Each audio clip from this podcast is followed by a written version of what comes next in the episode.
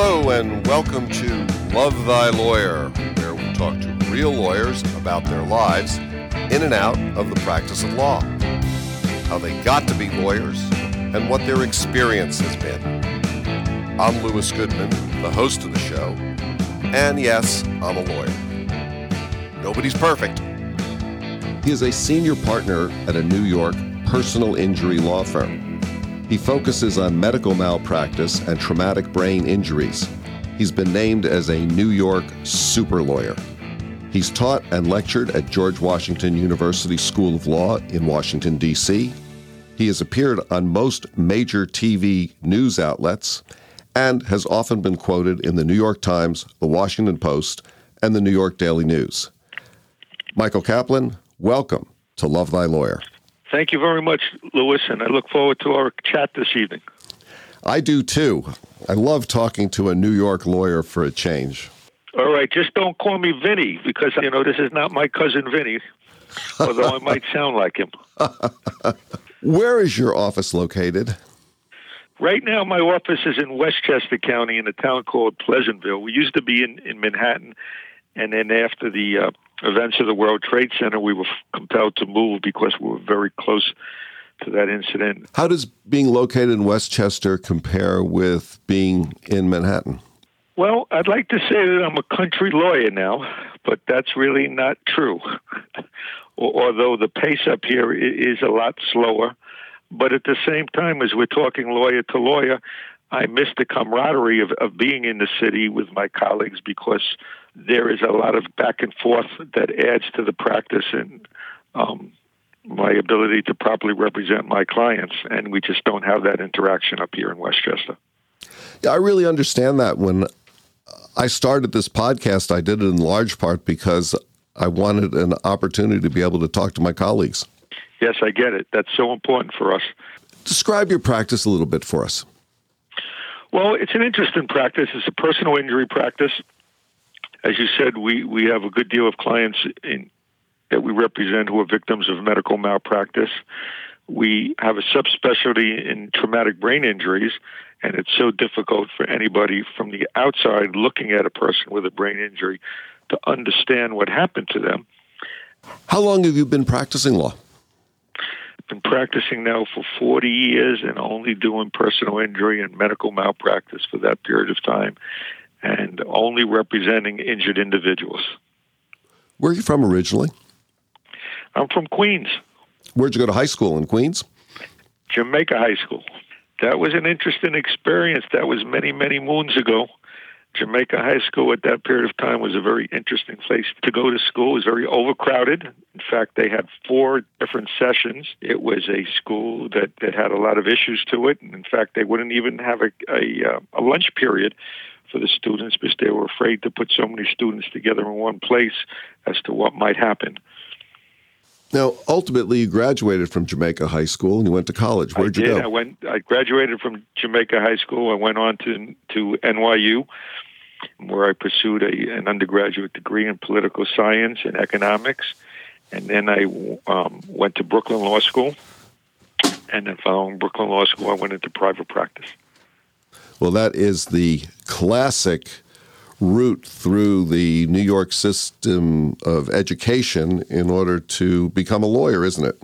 It is, and it, and, and and it's a good route, and, and and it's a good system. I got an excellent education at Brooklyn Law School, um, and uh, well versed in New York law and the practicalities of New York law. And I try to emulate that these days in my teaching responsibilities at the George Washington University Law School, where I, I teach a course in traumatic brain injury law, and I try to make it for my students as practical and, and real world as possible. Do you do those lectures live now, or are they over Zoom since COVID? Lewis, thank goodness we're back to doing it live. We did for a period of time, well, well, actually, all of last year, we did it by Zoom. Every class was by Zoom, but now we are back to teaching live, which which is so much better. And do you travel down to Washington D.C. in order to teach?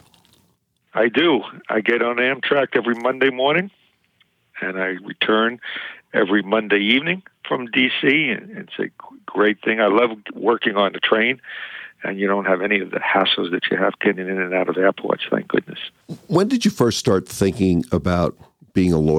I always was interested in courtrooms and the law, and and I recall even in high school when I had some time, I would stop in, in, in the courthouse in Kew Gardens, the criminal courthouse, just because I was fascinated in watching trials.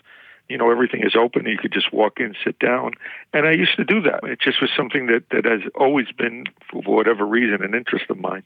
So, is it that experience of actually going to court in Kew Gardens that made you think, wow, you know, this, this looks really interesting. This is something that I'd like to do and I could do? No, I got to be honest with you. I started college thinking I was going to be a doctor with a pre med course. And I realized after two hours of chemistry, this was not going to work. And then I decided pre law is probably a little better for me. And that was the right decision. What did your friends and family say when you told them you wanted to be a lawyer? No problem. Nobody had any issue with that at all. So that was a good thing. Did you find it different being in Brooklyn going to school as opposed as opposed to being in uh, Greenwich Village going to school? Well, you know, law school is is very different than, than going to college. You don't have the same um, time to, to play, to engage in social activities. Law school is a much more serious pursuit than, than college. My first legal job out of law school was with a, a prominent personal injury attorney and I was very fortunate that I was able to go to court with him and prepare his cases for him and, and assist him in court. And it gave me just a fantastic experience in understanding trial practice and working in the area of personal injury law. I got that job because I worked as, as a law clerk during my third year of law school there. And I just got hooked. When did you go and start practicing on your own? When did you open up your own firm? So I, I left that that firm and and I went into private practice and I became of counsel to another law firm just in order to to start my practice. And they allowed me obviously to work on my own cases and I had to work on their cases um, as well. So I did that for a couple of years and and then I just branched out altogether on my own. I give people the opportunity to go up against um, major corporations, major hospitals, physicians, other entities to seek justice in a way that they normally they it would be impossible for them to get that justice. And I am speaking for someone who can't speak for themselves. If a young person was just coming out of law school, NYU, let's say, would you recommend the law as a career? Yes, I, I would. The, the law. Um, the, the law obviously ch- changes o- over time. The whole field of, of trial practice has changed since I first started and will continue, obviously, to change with, with COVID and restrictions on courtroom access. So, so the area of trial practice might not be an appropriate area for anybody who is graduating from law school or thinking about going to law school right now to be considering. But there will always be trials and, and, and trial lawyers.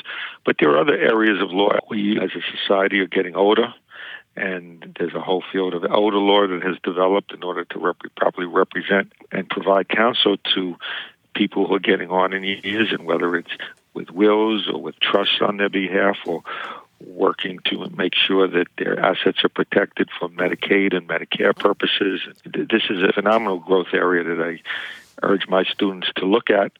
How is actually practicing met or different from your expectations about it?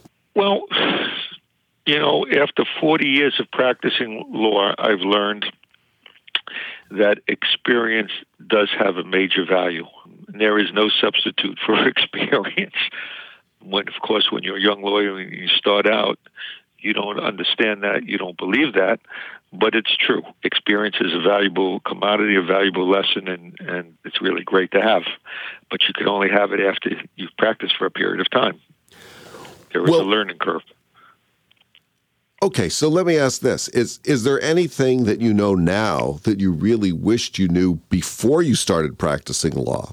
That's a great question. I will will, will tell you that, and, and tell your listeners that you always have to make time for yourself, for your family, uh, and in the practice of law. It is a nerve wracking experience. It's filled with a lot of tension, many long hours, some aggravation at times, and, and you have to give yourself a break and, and live a life as well.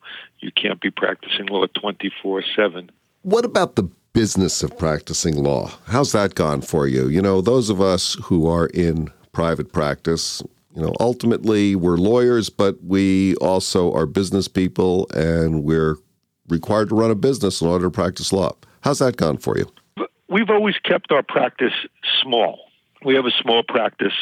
We, we're very careful on our overhead. We're very careful in the cases that we take. We are very careful in the number of employees that, that we have. So it enables me to practice law rather than running a big corporation. And I think that's important because when you do that, you're not practicing law anymore. You're just an administrator. So, so in, in what I've done, I've I've tried to allow myself. Well, I have to be a businessman at times, of course. Um, it, it has not become my life. What do you think's the best advice you've ever received? Well, in, in, in my practice field, the best advice that I have received and the best advice I can give young lawyers is always be yourself, number one. Number two, always be ethical and follow ethical principles. And you could always ask yourself just one question Should I be doing this? Is this ethical? And just by raising that question in your own mind, 99 out of 100 times you've probably answered the question just by raising it in your mind. And don't allow a client to dictate to you to do something that you're not supposed to do um, because your reputation is everything that you have as an attorney and you don't want to tarnish it. If a young person just starting out practicing law were asking you for advice, is that the advice that you would give them, or do you have some other bit of advice that would go on top of that? I would give them that advice, and, and I would tell them in, in my practice area in personal injury, because we work on a contingency basis, sometimes the best answer is to say no to a case. Because if you don't like a case from day one, you're going to like it a lot less three years down the road when you have to go to court to try the case. What, if anything, would you change about the way the legal system works?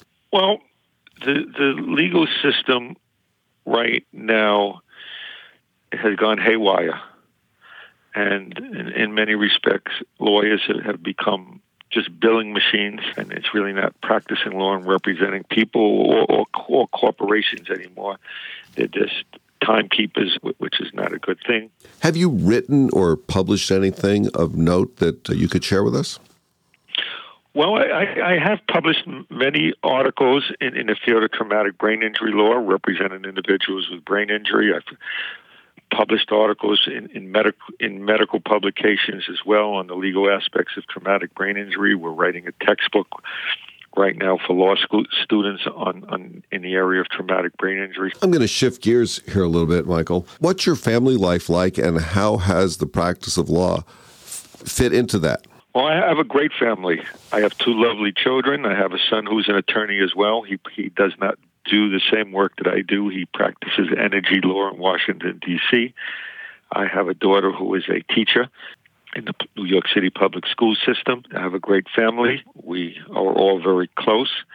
How about some travel experience? Have you traveled anywhere that uh, you found interesting? Well, yes, we always like to take trips in the family. We always go on on vacations uh, to different parts of the world. We've been in, we've been to China, we've been to Southeast Asia, we've been to India, we've been to we've been to Cuba, we've been all around uh, the Caribbean. Family loves to ski, so we've been in ski areas all around the world.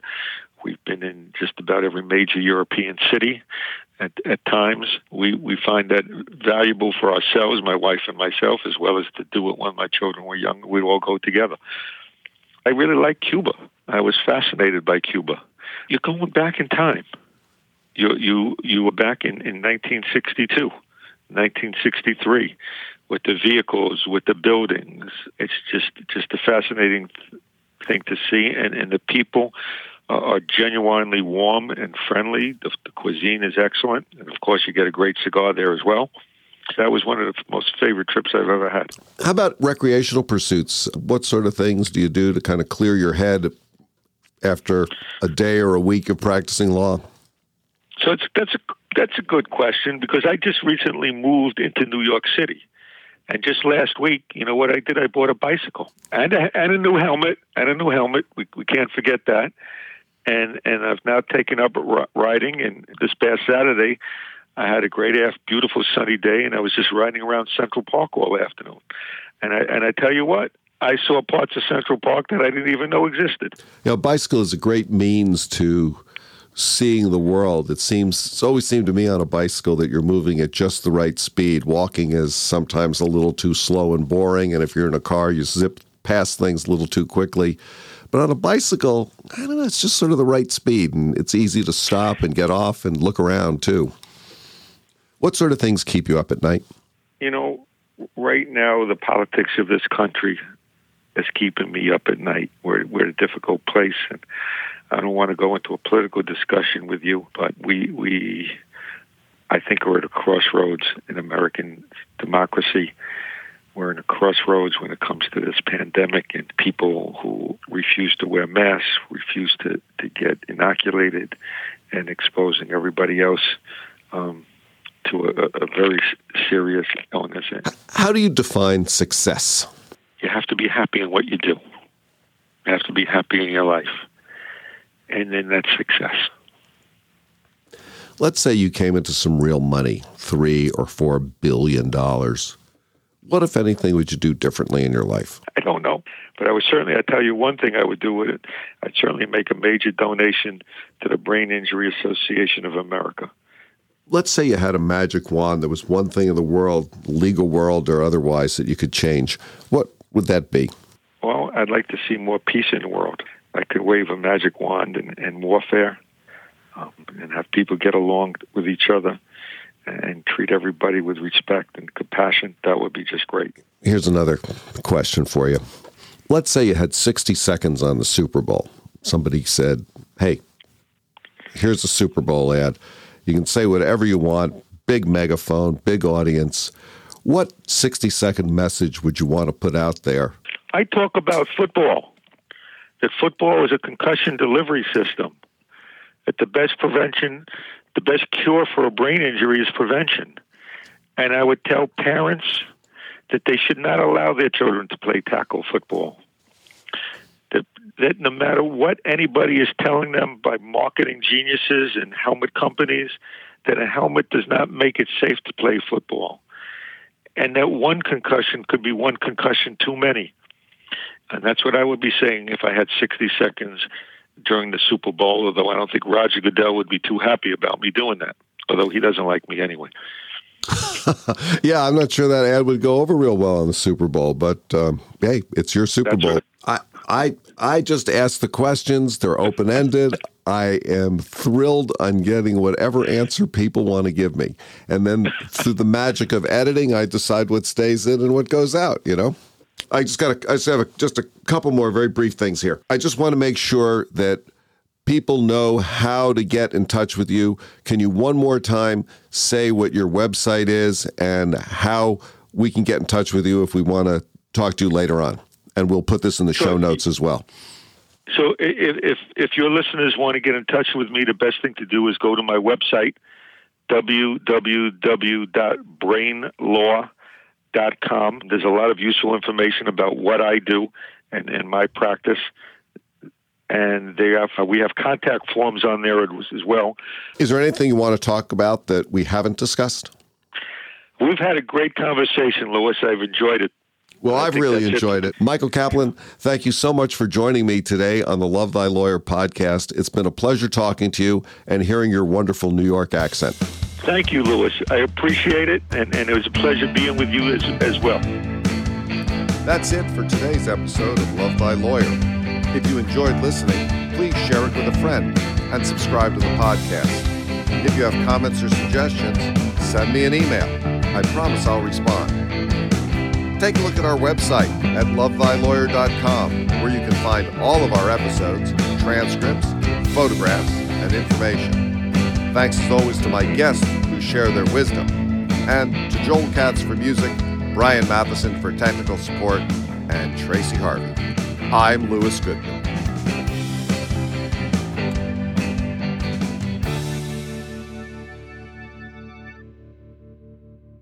Hey, what do you think about this? This is a case I was just retained on. Or I have this issue. How would you handle it? And and you do a back and forth, and, and it, it, it, it's a very important part of the process of practicing law.